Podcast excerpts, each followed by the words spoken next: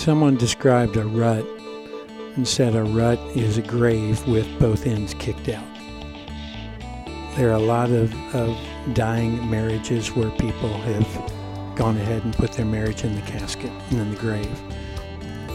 I'm just telling you, you, you can you can make a difference. You take ownership of the things that you can do better rather than pointing out all the things that the other person needs to be doing better. And you invite God in the process and I'm telling you what, you can have a strong marriage. Welcome to the next episode of What's Next with Eric Wood. Our next guests are Dave and Beth Stone. First time ever, two guests on the podcast, first time having a woman on the podcast. And I'm very excited to interview them today. Dave was at Southeast Christian Church in Louisville, Kentucky for 30 years. In the last 13 years, while Dave served as senior pastor, over 19,000 men, women, and children decided to follow Jesus and be baptized at Southeast. Over 28,000 joined the church. Davis preached in 37 states and maintains a packed itinerary. He is the author of eight books, including the parenting series Faithful Families. One of his books, Refining Your Style, won the Preaching Magazine Book of the Year award. He is a frequent guest on radio and television programs across the country. Dave and Beth have been married for 34 years and have hosted Leslie and I for the last six years for couples Bible study at their home. While me and Leslie both came from extremely loving and supporting families, we have learned a ton from them on marriage and raising children, and I can't wait for all the listeners to learn from them as well. Dave and Beth, thank you for coming on my podcast. Can't thank you enough for your time. Hey, we are honored to be here, and it's it's a lot of fun. We both have listened to a lot of your podcasts, so it's fun for us to get to be guests. Yes, thank you for having us. And you guys are probably prepped on all the uh, recurring questions for the end then. Dave, we'll start off with you as concise as possible without ruining the story. Talk about how you guys met, where you're from, and kind of your journey into ministry. Well, I grew up in Cincinnati, Ohio, about 10 minutes away from you. Yep. And I uh, went to Oak Hills High School, went to Cincinnati Christian University, and, and pursued ministry. Always wanted to preach. I served as a youth minister in my first role, and it was in Louisville, Kentucky. And Beth's family started coming there, and I taught the college age Sunday school class, and she was in that class. And uh, I'm three and a half years older than her, and I took a real interest in in her, and uh, she helped me out on some youth activities and was a, a coach and a sponsor, and things kind of went from there. Is that all factual, Beth? That, that is true. Yeah, I kind of like the college age teacher, so that is true. Yes. Okay, good. I believed him too, and that's what I've heard over the years, so I will take that as fact. Dave, we'll focus more on your time at Southeast on a future podcast because I want to unpack leadership and speaking and management. And when you manage a church of that size, there are so many lessons that can be taken out into the secular world. And, we'll, we'll unpack that another time. But you transitioned out recently out of full time, and I'll say out of your head pastor role. And I read in a Southeast Outlook article, it said Dave does not like the word retirement. It does not describe next. He will continue to teach, preach, and lead. And that sounds eerily similar to the reason I started a podcast called What's Next with Eric Wood and how much I hated the word retirement when I was simply transitioning out of the NFL. It wasn't simply retirement. Talk about how tough that decision was to move on from Southeast and how has the transition been so far? Yeah, it's a great question. And you and I started getting the same questions at around the same time because our transitions were around the same time. But in, in my world, I had seen plenty of leaders who had outstayed uh, their effectiveness. And so, with any position, whatever, whether it's a company, uh, a ministry, uh, a nonprofit, whatever it might be, a sports program, uh, I think there's this temptation to to enjoy the perks so much that you want to stay longer. And uh, I, I saw a lot of guys in, in my line of work that were doing the very same thing, and they were staying longer than they should. As a result, the organization suffered. And so, actually, five years before I made the decision of when I would do it, and I only told Beth, And then the next year, I told Kyle Idleman, who would be the person I would hand things off to. And then the year after that, I told uh, a few of our leaders at the church and a few of my closest friends, and we all kept it quiet and kept it a secret for five years. And then I, I felt like uh, if I didn't do that, now I had some people to hold me accountable because a lot of people will say, "Oh, I think I need to, you know, wrap up in three years or in five years." And I always appreciated the fact that my predecessor, Bob Russell, left when he could have continued to lead, but he knew that these were peak uh, leadership years for me in my 40s. And so he left when he still could have done it because he felt like that was best for the church and gave them a better chance to reach younger people. And so I wanted to do the same thing, give the same gift he gave to me to Kyle. And uh, if I hadn't picked that date, I think it would have just kept being in my mind. Well, three to five years from now, three to five years from now. So even though I'm 58 years old, I'm glad I picked it early. And I'm glad that I can now be involved in another chapter and the church can continue to grow and continue to reach the next generation. Yeah, because you, uh, selfishly, it was tough to, for me to watch you go because we were friends, we were members of the church, and and I'm also friends with Kyle, and I appreciated him too. And having the two of you as a team, and to see you guys rotate Sundays or rotate series was selfishly incredible for us. And when you say you didn't want to outstay your effectiveness, I, I love that use of words. I just didn't necessarily agree with it at the time because even to this day, I try and follow up with you when you preach in Chicago or preach in Phoenix, and it's it's not because it is because I want to encourage you, but it's also because I love your preaching, and mm, I missed it. And so for me, and I love how you also said Bob Russell did the same for you. So you had a great example because I also like when Bob Russell speaks, and he is a former guest on this podcast, and it's amazing how many people reach out to me and say, man, I loved your Bob Russell podcast. These yeah. aren't Southeast members reaching out to me. These are not Southeast Christian members. These aren't even people from Louisville. These are country music singers. These are athletes. These are some are non-Christians, and they're like, but they're in speaking positions, and they say, "Man, Bob Russell can speak." And so for him to use that example for you, and then for you to use that example in giving Kyle the reins, I commend you for it, and that's absolutely phenomenal. And then Beth, um, oftentimes in the mix of a public figure, an athlete, uh, you know, whatever it may be, as someone running a business, there's there's a transition, and and I know for Dave it was a roast and a golf tournament that was called the Dave Stone Memorial, in which we made a lot of jokes like, we didn't know Dave was passing at this time. We really? knew he was passing a baton, but uh, to call it the memorial tournament was funny. But there's all these events, and I was at the roast, and there was five, six hundred people there, and they all got to hear Dave talk about you in the transition. But a lot of people don't get to interact with you, they don't get to see you. How is that transition?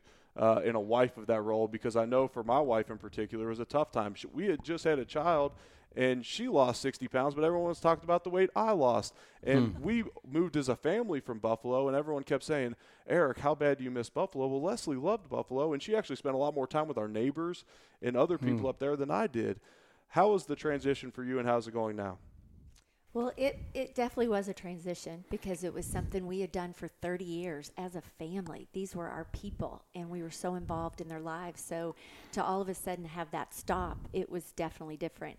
Um, but we immediately, I think we were preparing to have a little bit more downtime, and I was looking forward to that uh, in our life.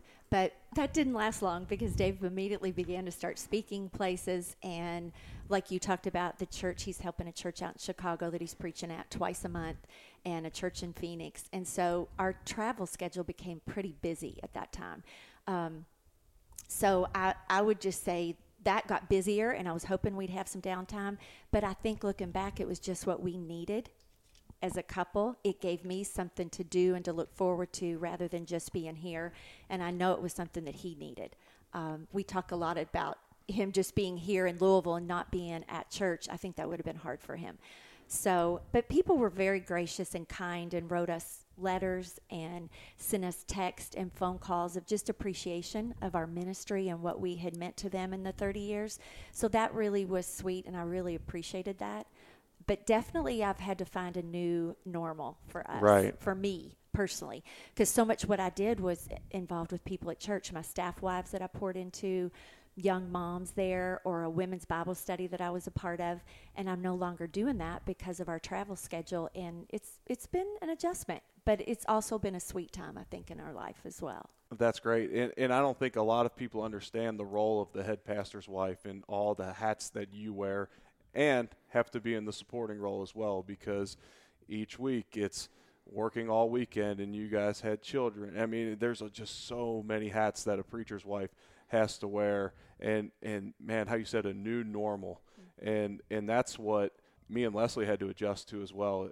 And and thank God I married a girl way out of my league who's so sweet and goes with the flow because mm-hmm. we had never not done essentially long distance. You know, training camp is three or four weeks and I'm just gone. And in the spring when I was playing in Buffalo, I was gone three and a half, four days a week. But that was our normal and it worked and it kept our relationship so fresh. Well, we've gotten to spend a whole lot more time together in, in the past year and a half, two years now with the broadcast schedule. It kind of got back to that, so we were kind of back in our flow. But thank God that we were able to get along so well through that because you see a lot of guys in the NFL, they say 86% of guys are either broke or divorced within three years of leaving the NFL, or it might even be two years. Uh, and part of that's the financial and how they spend. Uh, but a lot of it is it's just a new norm. And these women are now Yeah. put in a position that they didn't necessarily sign up for, and that's not what they're used to. So I truly appreciate you saying that. And and one thing that I'm so glad you guys are still doing is the couples Bible study at your house that I've uh, me and Leslie have been a part of for over six years now. And the reason I wanted to do this podcast with both of you is because over the years, me and Leslie have gotten so much just valuable information on our marriage, on raising kids from you guys that you guys have poured into so many couples, and there's so many couples walking around Louisville that have the same experience as us. But there's no way for you guys to reach everybody, and not that this podcast will reach everybody, but it's going to reach so many more. And, and so I'm excited about digging in on some marriage tips and parenting tips. And I'll say it before you guys even say it. No, you guys aren't perfect, but when me and Leslie first got started getting very serious, and once we started having kids, similar to playing football, you earmark couples that you want to be like, and and you guys are one of a number of couples that we have said, man. Their family dynamic is incredible. We want to learn from them, and I think that's healthy to do at all times. Not necessarily put people on pedestals and not say they're perfect, but to learn from them. And, and through this podcast, I'm hoping we people will just receive nuggets that they can use in their lives, like me and Leslie find ourselves doing on a daily basis with stuff we got from your uh, guys' Bible study. And I'll start off asking the first question: In your guys' relationship, what practice or practices have been the most beneficial to your relationship as a couple? Well, we've had a, a number of different ones, and Beth, you chime in wherever you want to, babe. Uh, but I think of date nights. We we didn't do it as uh, regularly as some people do, but we tried to have a date night every two or three weeks, and uh, we also worked really hard at uh, on my day off. I had a stretch where I, I didn't do real good at taking a day off, and God kind of had to get my attention. What's the preacher's day off? Monday? Uh, it's either Monday or Friday, Okay. typically. And I always feel terrible on a Monday after preaching so much. So I'm like, why would I want that to be my day off? you know, why do I want to feel terrible on a Monday? So I usually took Friday off, and um, that's a, a, good day. It forces you to get your sermon done a little bit earlier, and then to wrap it up on Saturdays. But uh, you know, I, I think another healthy habit for us was we chose very early on that we were going to pray together every night and uh, we try to go to bed at the same time. That that didn't always work based on whatever was going on, but we would always connect to pray, and it might be something as simple as just, Lord, thank you for today. Thank you for my wife and our our family, and use us to your glory. Just something as simple as that, but uh, that's been a great connecting point for us every single night of of our married life. Yes, I would agree. That's been that's been a gift to us. Um, another thing is that some a couple when we were younger um, encouraged us to get away together, just us, and leave the kids behind. And I know sometimes that's easier said than done. Uh, you may not have the finances or, or means to do that, or somebody to leave your kids with. But we really made that a priority, and his speaking schedule allowed him to get away and to do that. And we really tried to um, make it a priority to to leave the kids and that I could go with him. And one thing I appreciate is that he really encouraged me in that. Um, it wasn't only other people telling me I need to do that, but he would encourage me. And it wasn't always easy because you would have to find somebody for to be with the kids, and I might be nervous about who do I want to leave them with. But it ended up being such a gift to us, just being away, just the two of us. And it doesn't mean it has to be someplace really nice or expensive, but just Yeah. to get away where you're not with the kids. And I think of, of just all the different people that we would have because we would pick a sharp young couple and we would have them watch our kids. So what we were doing was we were trying to give them role models that they could look up to. Right. And uh, I mean, they would they wouldn't want us to come home.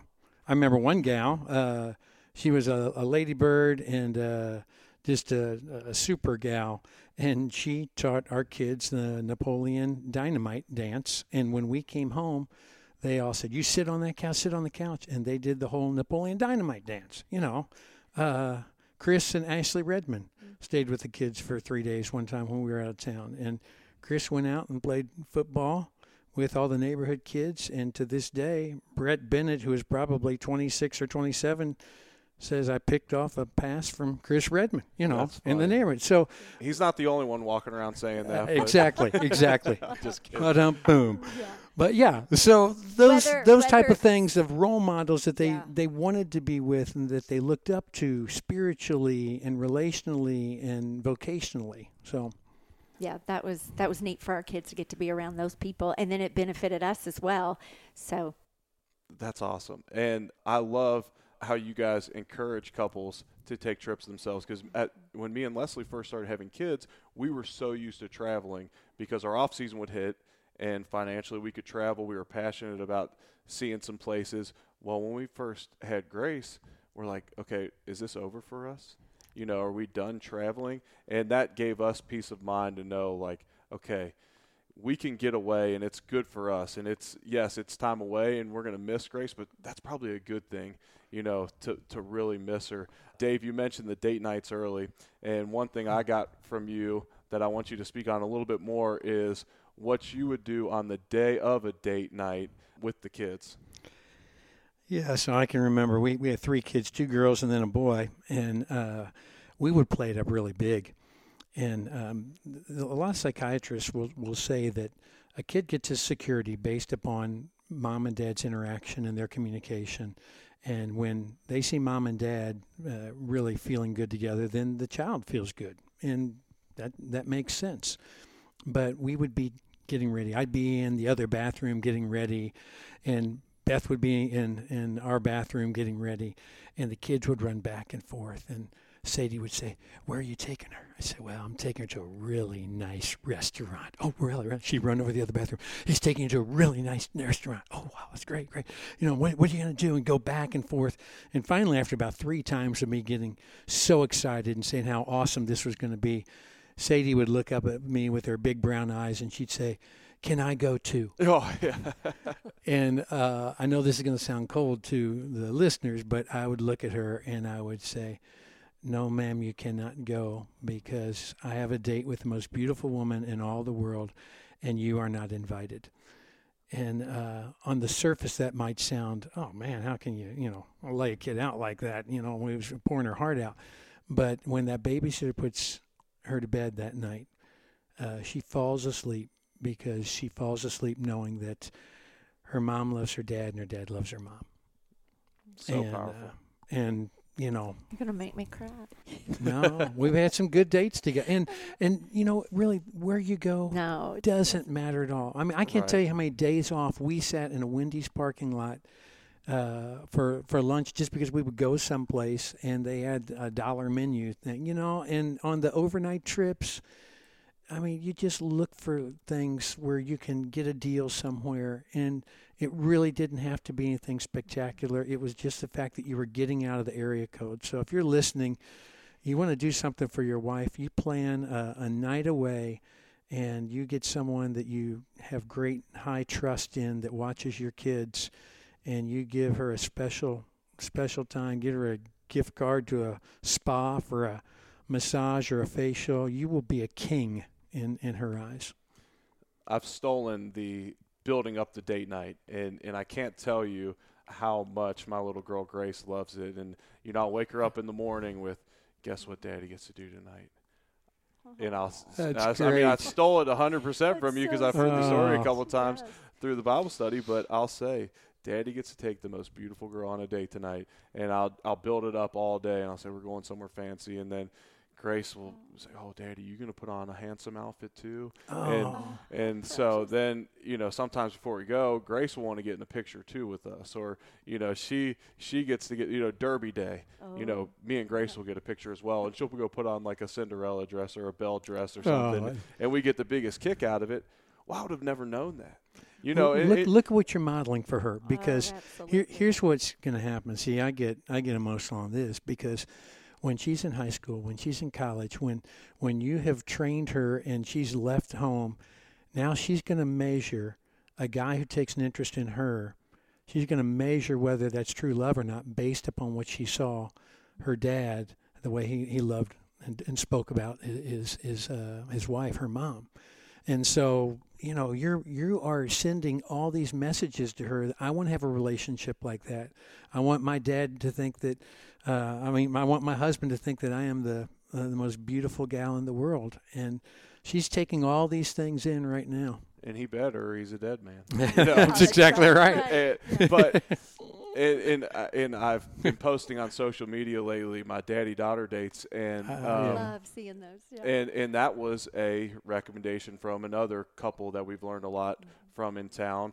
Ronnie and Tish Cordray, who uh, Yeah. are, are great friends of your all's, and Ronnie had t- given me some advice on that, and, and so did another buddy in town, Paul Percani. He also gave me some advice through the broadcast season. Hey, you you need if you're going to be more of the disciplinarian around the house in your three and a half days home, you can't be the bad guy all the time, or else your kids are going to resent you being home. They did it for me. You know, here's what I suggest. So. To piggybacking on a couple of those, while I take Grace on dates, and I post them, and I'll have my buddies respond when we go get sushi. And and full disclosure, when everyone thinks we're going out for these super nice sushi meals, Grace is eating an avocado roll that costs about three dollars and fifty cents. It's avocado and rice, but she loves it, and she knows I. I hope she doesn't just do it because she knows I love sushi so much, and that's my favorite food. But now she claims that her Loves favorite food. too. But all my buddies will text me like, "Man." I feel bad for her future husband. and I'm like, well, if he really wants to take Grace out for sushi and he can't afford it, I'll give him some money to do Do it. the If- three bucks. uh, if he's You're still if she's still high, drinking yeah. or still uh, eating uh, Sushi. avocado rolls. But I'm like, good. I hope the bar's set high That's because that's my little girl, and right. and I hope that she sees me treat her mom like that. And and and um, man, I, I love the great. building up the date nights, and and that it makes it almost a whole day affair too, and not just the night out. How long have you guys been married for? 34. Nice, Yes, we in got unison. it.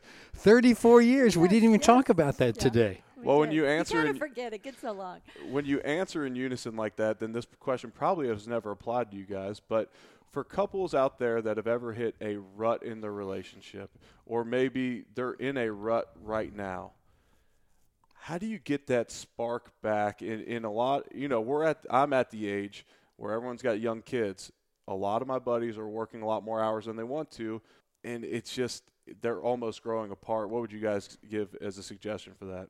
Yeah, I see that so much. It's our schedules. It's our we don't intend to do that. You get you're doing life and you're just getting busy and before you know it, you're not taking the time for each other. One thing going back to talking about our Bible study that we've had with young couples, we've been doing that now for 15 years, 16 years, I think.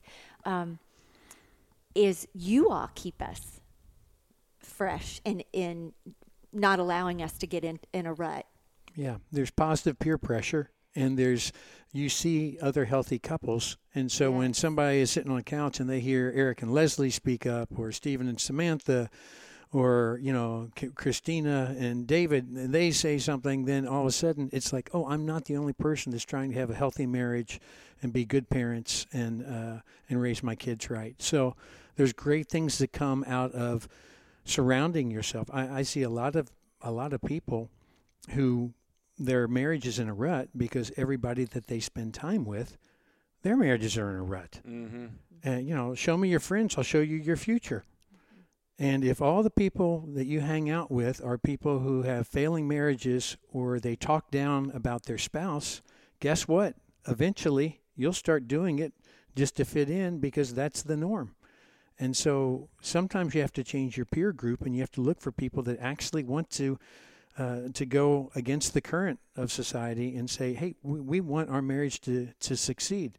And we've had ruts in our marriage. I'd say the ruts that we've had are are when uh, we get going our own ways. Mm-hmm. And um, you know, if let's say I've had a long trip and I've been away from her for four or five days, and she was watching the kids that whole time, and then I come back and now I'm trying to catch up at work.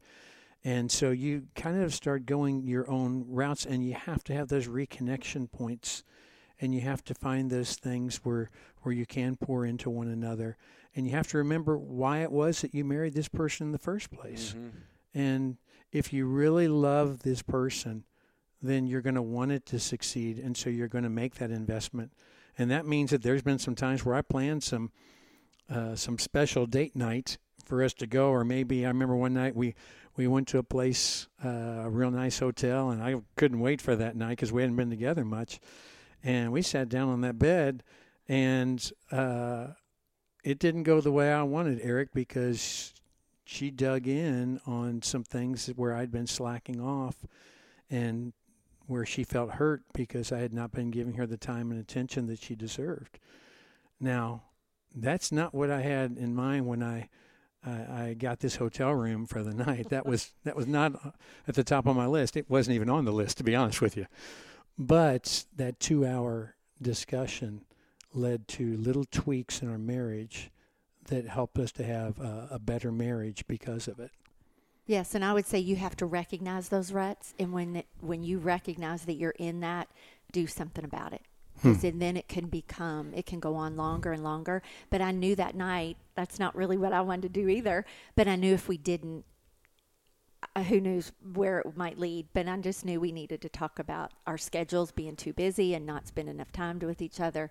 And so we were allowed to do that. But And- recognize it and then be intentional about, okay, what can we do to change it? Someone described a rut and said a rut is a grave with both ends kicked out. Wow. And uh, there are a lot of, of dying marriages where people have gone ahead and put their marriage in the casket and in the grave. And uh, I know there are people who are listening right now who are right, they're teetering, uh, they're at that tipping point.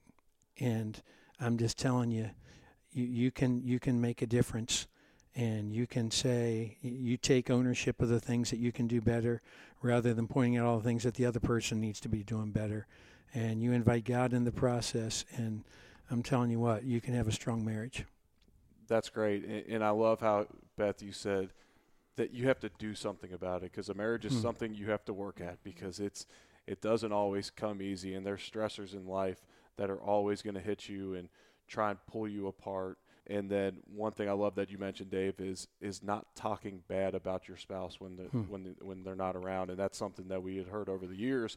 And and now that I'm saying on the podcast, I give all my buddies listening and anyone I come in contact with permission to correct me because I don't ever want to do that, and I and I try to be very intentional about that, and, and make and, and and now it registers with me when other people do it, and I think, man, that's so unhealthy to, to speak of because I wouldn't speak about my buddies bad behind their back mm-hmm. uh, without mm. prefacing it. You mm-hmm. know, I would say, hey, I would say this in front of this person, uh, uh but whatever, and then lay it out. Uh, Why would I do that about my wife, the mm-hmm. person I care about most in the world? And and we had heard that here, and, and I think that's a very healthy practice for couples is to never get in the habit of ever talking bad about your spouse when they're not around. So transitioning more to children now, one of my greatest fears in life is that with our kids not growing up in the same financial situation as we did, and me and Leslie did not grow up in super hard times. That's not what I'm saying. We're just in a different financial bracket mm-hmm. now, and how that might affect our kids. And I feel like kids are ingrained to be selfish naturally. So, how did you guys practice what practices did you guys use with your kids to teach them to be selfless? Because I've been around your kids, I've seen people talk about your kids, and one thing that would never be said about your kids is that they're selfish. You want to talk to that baby? I would just say the word intentional comes to mind because hmm. it is another thing that you have to be aware of it and be an intentional um, parent when it comes to that because our society today is we are all about ourselves and we can all be selfish. And we were the same way when we raised our kids. That was one of my biggest fears. I didn't want our kids, they had more than we had growing up. And I, I just thought they have a lot and they've been given a lot. And, and people at our church loved our kids and they would bless hmm. them with little gifts or big gifts or whatever it might be but I always wanted them to be appreciative and never have so much that they forget what it's like to appreciate things. So I would say we really, I really tried to work hard on that in things that we did and that hmm. Dave would do to try I think, to. I think Beth would. You, you were always really good about encouraging them to always be grateful for anything that they got they got a, yes. you know, you always say if they got a stick of gum, they better be thanking those people. If they got something where somebody went out of their way, they they better be writing them a note. And and you ingrained that in them early, this spirit of gratefulness. Yeah. It's unbelievable how it carries over into adulthood. And we didn't have much when we when we started out. We we were five of us living in a thousand square foot home here in in Louisville in the first seven years, and um, you know we had a lot of friends who had a whole lot more. And I remember we had some friends that that uh, that were uh, wealthy, and the way we equated wealth back then was they had two different cars and they had a car seat in each car. and in our mind, it was like, you know, oh man, alive. I mean, we have to change our car seat from one over to the other. So that's what we were like, whoa, man, this is unbelievable. And we're like, you don't have to switch it to another car. And they looked at me like it was crazy. Like, Leslie no. would definitely say we're not wealthy then because I keep saying we don't need two car seats for each car. so the the point is we wanted them to know that they had to be grateful for them. And then, whenever they got an opportunity, when somebody gave them an opportunity, uh, we wanted them to learn to pass it on. I, I, remember going to a Reds game up in Cincinnati, and and and Chris Burke Berkey was playing at the time. Whenever Houston would come, we'd try to go up and, and, and watch him play. And Sam got in this stretch, my my youngest, where he was either on the jumbotron or he got a, a ball. Right. Every single game okay? And uh, he could roll his stomach somehow, and he would stand up on top of a, chair. And during in between innings, they would find him, and he would roll his stomach up and down. I guess he got that from Beth. She was a belly dancer when we met. Yeah. Um, but they believed the college Sunday school class, true. didn't they? Uh, but uh, anyway, I, will never forget one time when he, he got a ball and somebody were walking back to our car after the game is over, and some guy from another state saw me and was talking to me, and he had a young boy with him, and that boy just was fixated on Sam holding that ball, and uh, makes me cry to think about it. We walked off, and Sam ran over to the kid and gave him the ball, and he came back, and I saw I didn't have the ball with him. I said, "Did you give that kid your ball?" He said, "Yeah, yeah." You know, that's when you all of the practice and all the intentionality starts to pay off. Now, there's plenty of times where our, our kids you know haven't done that and there are plenty of times where where we haven't been unselfish and, and generous like we should be. But you love it when you see hey maybe all this intentional work that we're doing maybe they're catching it you know and um, they're they're getting it. And so that's and the they're payoff. they're going to learn it from us. If right. they see us putting the focus on other people and serving other people and doing for other people then it's going to be easier for them to pick it up Absolutely. I can't tell you how many times we've been in a restaurant and one of the kids would come over to us while while we're waiting for a table or something. They always say this thing. You know what I'm going to say, don't you? They always say, "Hey, Dad, you're you're going to get their meal. You're going to get their meal, aren't you? You're going to get their meal, aren't you?" and finally, I realized. Hey, this is not costing my kids anything. They're, right. They're just coming over, going, "Hey, you know what? Money. You're, you're gonna yeah. you're gonna get that from right, right?" And yeah, I'm I'm gonna get it. And you want to help out, you know. But it's cool when you start to see that they're getting it, and now you know, you go to uh, we we our we call our daughter in Evansville, and and sorry I couldn't pick up. I, I picked this homeless woman up, and I, I, I take her to get something to eat sometimes, or I take her to church. Wow. Or uh, we called Sam one time, and he was he had all his buddies, and they there was a fast food restaurant and a worker that they talked to all the time, and they were helping her move that day. And those are the times when you say, okay, they're they're getting it, but if we don't model it, and if it's not real in our lives as parents, they will never do it. They have to see us do it. And then when they see us do it and they see the joy that it brings us, all of a sudden they say, I want to have that joy. Mm-hmm. And they start to realize it's more blessed to give than to receive. Uh, they remember Jesus' words I did not come to be served, but to serve, and to give my life as a ransom for many. So, how can we spend our lives with an external focus rather than an inward focus? I love that. And the two main points I heard from both of you being intentional and modeling it yourself. And in our family, we try and live by Proverbs 11:25. He who hmm. refreshes others will be refreshed, and a generous person will prosper.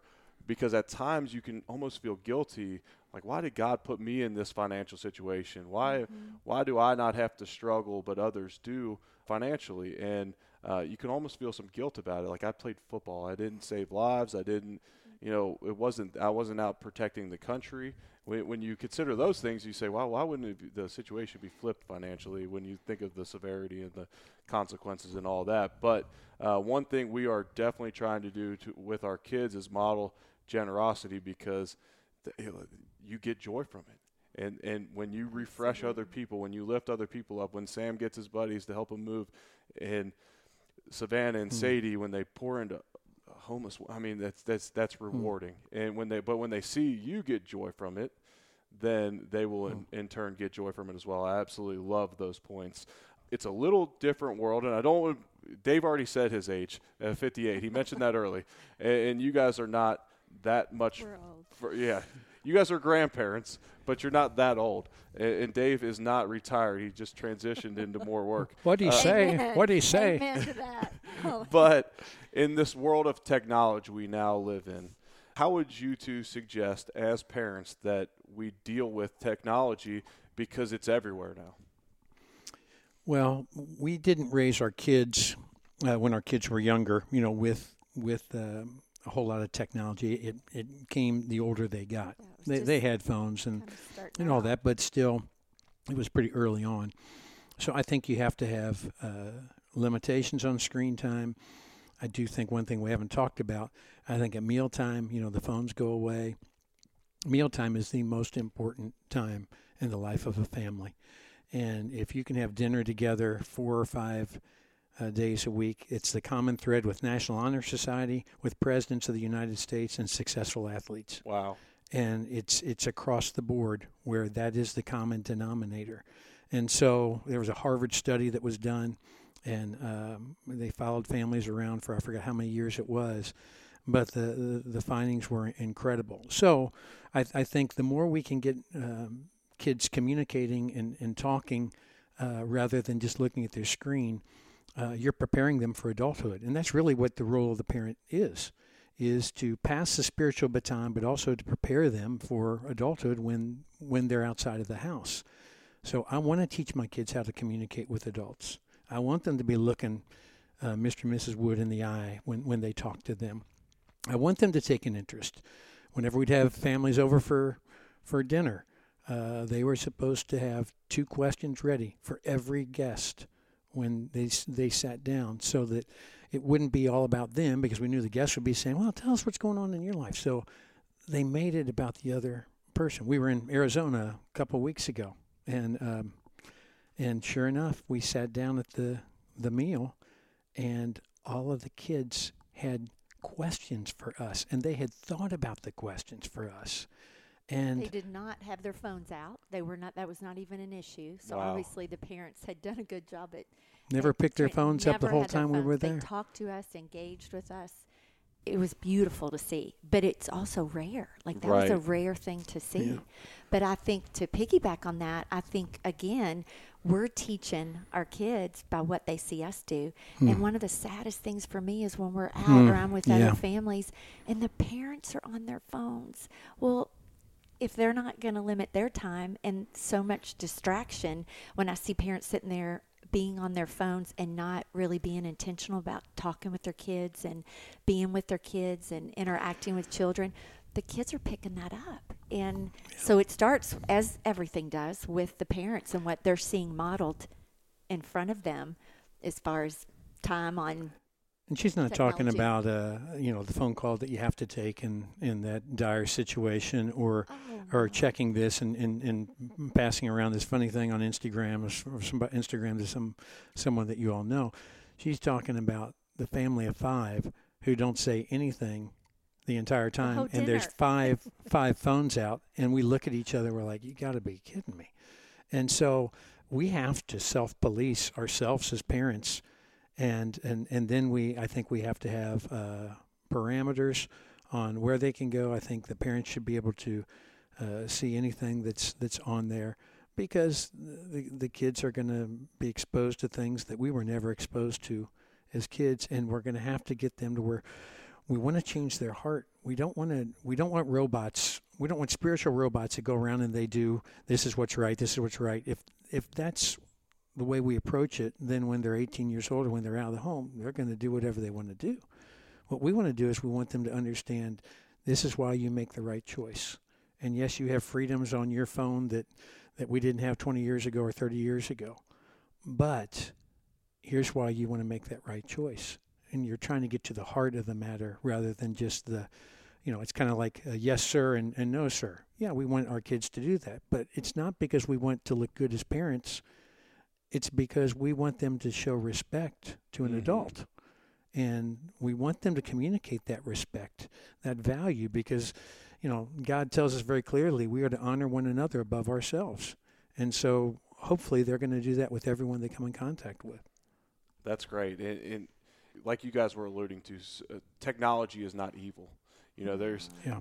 there's there's great value in what we can do now, and how you can stay in touch with people, and how you can utilize technology to encourage others to use a podcast and have this conversation. We can project it out. It's not inherently evil. It just can be distracting, and it can be and you can't necessarily uh, trust your kids to make the right decisions uh, utilizing it without helping them along the way. And I love bring it back to their heart. You, uh, you know, are you mm-hmm. pouring into them in all areas, and then you can trust them more with the technology you give them. And one thing you mentioned is when they leave the house when they're 18, then they'll be more prepared if you had poured into them along the way. Mm-hmm. Your kids were obviously raised in a Christian household. They were raised through the church, but ultimately you want it to be your kid's own decision to be a Christian and to follow God. What's the balance between Proverbs 22 6, raise a child up in the way of the Lord and they won't stray from it, and letting it be their own decision. So that verse is a is a general principle. It's not a promise that 100 times out of 100 times that that's right. going to happen. But generally speaking, that is what is going to happen. But we have this thing called free will or free choice. And that's where it gets complicated. And that's what shows us that God really loved us and He wants us to reciprocate that love to Him. Because if He just made us, as I just said, the spiritual robots to where, oh, well, I've got to choose this or I've got to love God. Well, uh, you know, we've been watching The Crown um, during our coronavirus thing, and we feel so sorry for these people um, when you look at how kings and queens and how they're kind of forced uh, into who they're going to marry and who they can't marry. Right. And if you think of it from an allegiance standpoint, it's the same way. We, we want them to make the choice. And so we can pave the way, we can teach them, we can show them what a real faith looks like of what we've experienced and why we made that choice. But still, at the end of the day, when they enter adulthood, they have to make that choice. And um, in each one of our kids' lives, it was a, a process that uh, came quick for some and longer for others, but it was a process in which they had to really wrestle with and say, okay, is this just my parents' faith? Because if it's my parents' faith, it's not going to get them through tough times. It's got to be their own personal choice. And so they make that choice. We try to give them the evidence of, of why we have chosen uh, to be Christians. But I, I personally think this is a common theme that we're this is recurring throughout this podcast. The more, the more real and genuine the parents are with their struggles, with their challenges, with the valleys and mountains of life, that's what's going to attract a person to Christianity because nobody's perfect. That's that's there's there's one Messiah per universe, and and you're Right. not him. You Right. know, so uh, we want to keep pointing them to the one. We don't have to be perfect. We we just have to put our trust in the one who who is perfect. That's great stuff. And Beth, I'll let you ask, uh, answer this one. Make it a hard one. Give her a really hard one, Eric. This is a softball, but Ah. it's but it's one I love and one that our kids are probably just a, a few years too young for. But I'm really looking forward to this. Talk about the trips that you guys would take the kids on individually. So not both parents, single, one parent at a time, one child at a time. Well, I would say Dave was the one that was so great about that because of his schedule and what he did and being at churches and speaking and going places. He would make that a time. He would choose one of the kids and they would get to go on a trip with him, maybe age six. Yeah, we started about eight probably, Okay. but then it was I would choose my travel schedule based on the city and what my kids like to do. Mm-hmm. And and Beth was so kind because she, you know, here I'd be taking these trips, and again, it didn't have to be anything flashy. I remember I went to Olney, Illinois, to speak for entire hospital employees group, and I took my daughter. I said, "Hey, I'm going to bring my daughter with me." And we made no bones early on about taking our kids out of school for things. And we've never regretted that because every time we took our kids out, you know, they're going to be on a trip with their dad. Oh, well, you know, are you sure you can do that? Well, that's what that's what we're going to do. And Right. because they're not going to remember squat from what was taught in algebra class in in seventh grade or eighth grade, you know, whatever Yeah, they have a they have that. calculator for that. Yeah, exactly. you know, but they might remember something from an interaction with an adult or someone that they met. I can't tell you how many relationships grew up out of taking a kid with me somewhere. And they Savannah just told you the other day you were going to speak somewhere, and she was talking about a pastor that she had met when she was a little girl, and how he took an interest in her and just Hmm, yeah. loved on her while they were there at that church at the time. And she said, "I still remember that today." And Wow. she's 31 years old. yeah. And they would all make photo albums. They would take pictures on their little cameras, Disposable Polaroid, yes, cameras back then. They got, We're old. They got to get a camera, and then when they came home, they would put their little pictures in a photo album. They still have all those to this day of trips that they would take, and it just gave that one-on-one time that you Mhm. you get that time that's special with them. They'll open up to you, and you get to talk about stuff that you normally don't get to do. eh, You know, in the setting at home. So it was a sweet. they And even great if there's a strain in the relationship, when you get in a car and you're going to be together for uh, the next 48 hours, and you're driving three hours to Nashville, or you're you know going to Buffalo or wherever it might be, uh, that's when they do open up and they give you a peek into their heart because there's not going to be anybody else to talk to, and uh, you, they make so many memories, and all you're trying to do is make memories with them because the more memories you make, the more that they, they open up to you. And uh, you know, I always tell people there's there's three times where you really have a child's heart and you can talk into them. This is true whether they're five years old or whether they're 15. It's uh, travel time, going to and from school or ball practice or you know whatever. Uh, there's travel time, there's meal time, and there's bedtime. And uh, the extended travel time and the bedtime is when they really open their heart up because they feel secure in their own bed.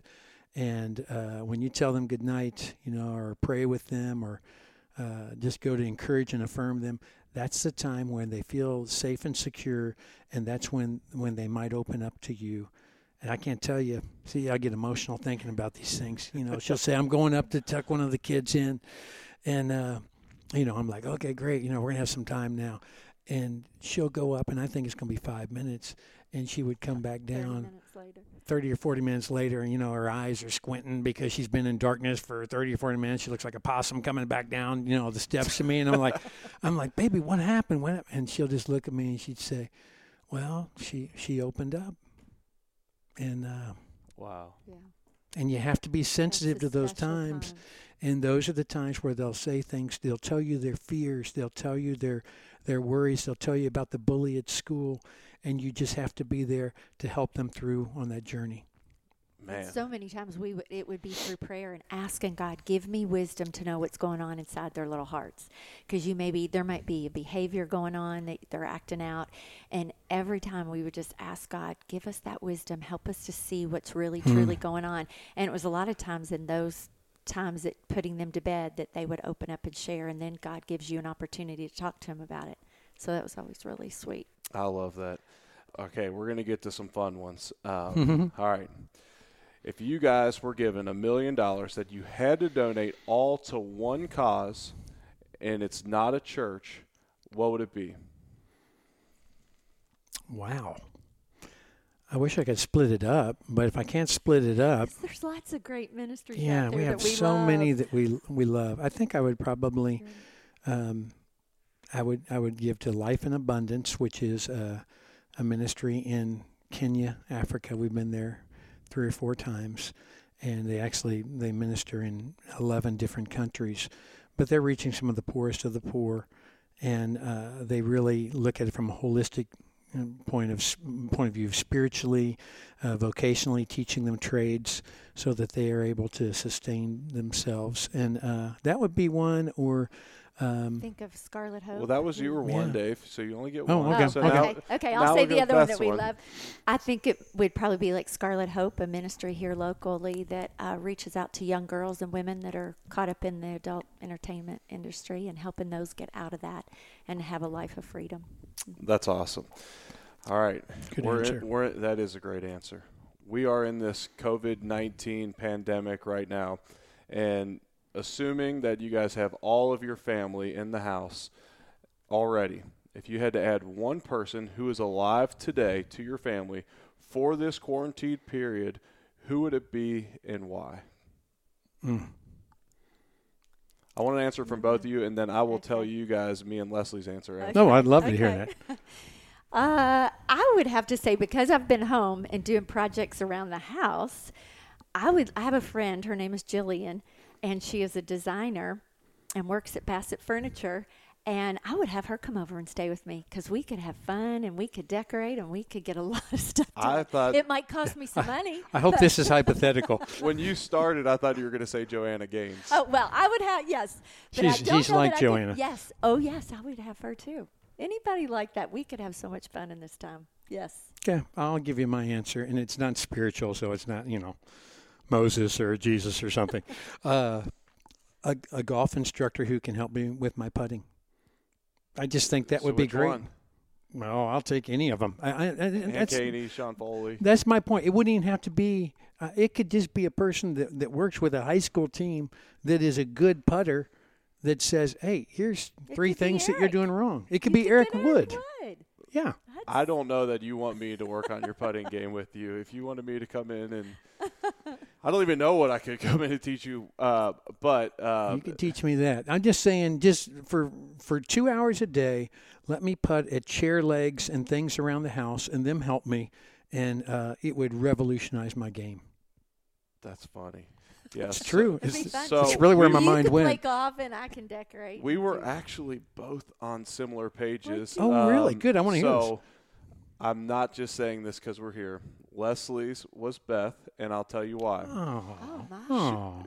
This is an unforeseen amount of time that we're in. We are recording this in week one or so of this quarantine period. So you could help keep the peace in our household. our kids would learn a lot. You're great with kids from what we've seen. And then also your decorating ability, you could pour into Leslie, and you're super organized. And Leslie was like, "So selfishly, I'd want all that." And I said, "Man, oh my goodness. I and said- I would love that. well, so I, s- I I said, tell her I'll be happy to come up. I said, well, I almost feel really bad about my answer now because mine would be my buddy Josh Byram. He lives out. Of, I played ball with him in college. He lives out of state, so we never see each other. I could potentially lock him down with us for a long time. He's just a ton of fun. He never has a bad day. He likes to play golf. He can play guitar. We would just have a blast. have And I was much thinking if we're we're gonna That's have an absolute blast. And then Leslie said, "That is so selfish." I said, "He has kids. He's great with kids." I said, "You're friends can with him play with the too." kids for a I said, "Why is that selfish?" and uh, we had a really good laugh about that, and I had asked her that before. I'd ever asked anyone that on a podcast, and I said, "Man, I got to start asking that on the podcast." That's a great feel question. so I was kind of selfish in I my feel answer so too. honored. Yeah, you're on. I thought I'm Eric was going to say me. I really did. I thought he was setting gonna it feel up. pressure that he would have to include Yeah, you if well, I'm coming over. Obviously, he didn't Well, say I me or Chris Redman because he thinks fine. Chris He can throws be fine. interception. Dave would be an absolute phenomenal choice. I my mind just went to Byram. That's and- fine, Josh. first Hey, I remember Josh. That's great. and That's a good choice. And when when Leslie said Beth, I was like, "Oh yeah, I should have put more thought." Just Well- kidding, Josh. Just kidding. you pick Beth, it's kind of like picking Jesus. You know, Oh, yeah. Absolutely. yeah. All right, so these these are quick ones, and you guys have are, are familiar with the podcast, so hopefully, Oh, um, yeah. you guys you guys can knock these out of the park go. quick. Uh, if you couldn't do what you do for a living, what would you do? I'd like to be a comedian or uh, a peanut salesman at Great American Ballpark. I think if I had no pressure and I was a peanut salesman, I think I'd have a blast. I get to know my section really well, but I always wanted to be a comedian. So, You could maybe do both. yeah, that's true. You've heard some of my jokes on here, so I think the funny. peanut salesman is probably is looking better. Well, and some of those peanut salesmen at Great American are, Or comedian. comedians. that's a good point. I would say growing up, I always wanted to be a nurse, so that's maybe. But on the other side, I'd say probably a, a designer. yeah. Yeah. and you I have a lot of talent in that. I promise. What's your favorite book? Hmm. I'd say uh, years ago I read John Maxwell's The 21 Irrefutable Laws of Leadership. And I learned so much at a very pivotal time in my leadership. It was probably 20 years ago. I've reread it, and um, I think it's out in several different forms, even more recently. But great leadership principles. My goodness, I'm not a big reader, but back when the kids were little, I read everything that had to do with parenting. So I had a lot of good favorite books then. I can't remember the titles. Um, but another one I read back then, it's been a while, was Redeeming Love. And that's still one of my favorite books um, to this day. Uh, just all about God's love by Francine Rivers. Awesome. I love that. And I, I love John Maxwell as well. He, he's excellent.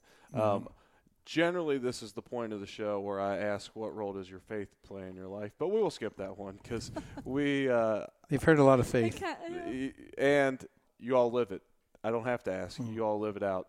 What's your guys, uh, individually, we'll start with Beth. What's your favorite restaurant in Louisville? Bruce Chris. So, if you listen to the Bob Russell podcast, so is Grace's. re- That's her go favorite. I remember that. well. I remember that.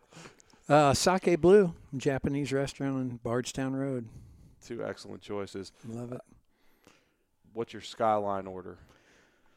What'd you get, Skyline baby? What- Skyline Chili is a famous chili spot from Cincinnati, where me and Dave are both from. But they actually do have them in Louisville as well. Yes, I would say I get a three way with extra sauce. And I get a dry three-way with cheese on the side, and a Coke. You get extra crackers, and I always get a bib because lots of crackers. I, I slosh it otherwise. But yeah, there's nothing Love Skyline. nothing like Skyline. One of my favorite stories you tell about Skyline is that they wanted you to start mentioning on Sundays when you were going to mention Skyline during your message because if if if you didn't mention it, their Sunday crowd was light. They would have less servers Yeah. and less people working in the kitchen. But if you mentioned it, it they were going to blow up, and they didn't know when it was going to happen.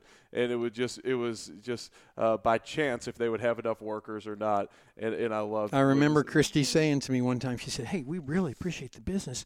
Every time you say something, people just subliminally they say, "Hey, let's go to Skyline today." She said, I, "Thank you so much, but, but please just tell me ahead of time if you're going to do it." I said, "I wasn't planning on it. I just threw it out there. right. That's so funny. I was hungry." what was your first car? '78 Pontiac uh, Catalina. Bought it from my dad. I never owned a car. I drove my parents' car until we got married. And so, what car were you driving? I, I was driving a new Firebird. That's the only reason you married That's me. right. That's right. How could I forget that? Yeah. T tops and a mullet. Yep. Yep. Perfect. Yep. The roasters That's at exactly your right. roast, the roasters at your roast last year would love me asking you this question because they got on you about you gravitating towards famous athletes.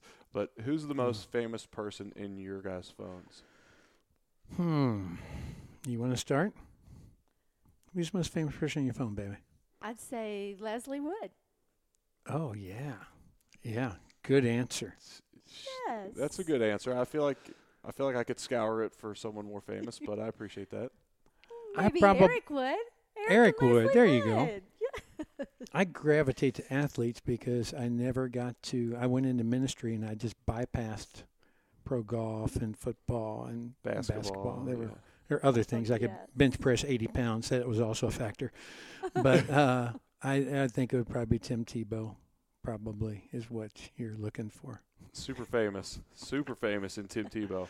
Uh, what was your first job? Oh boy, I was a laborer. My I did some I did tons of yard work things. You know, I had my own little yard work business and, you know, go around the neighborhood and try to pick up jobs that way. But I was a laborer uh, in a summer when I was in high school where I cleaned apartments, mowed lawns, worked on a drill uh, uh, a drill a pier pier drilling rig.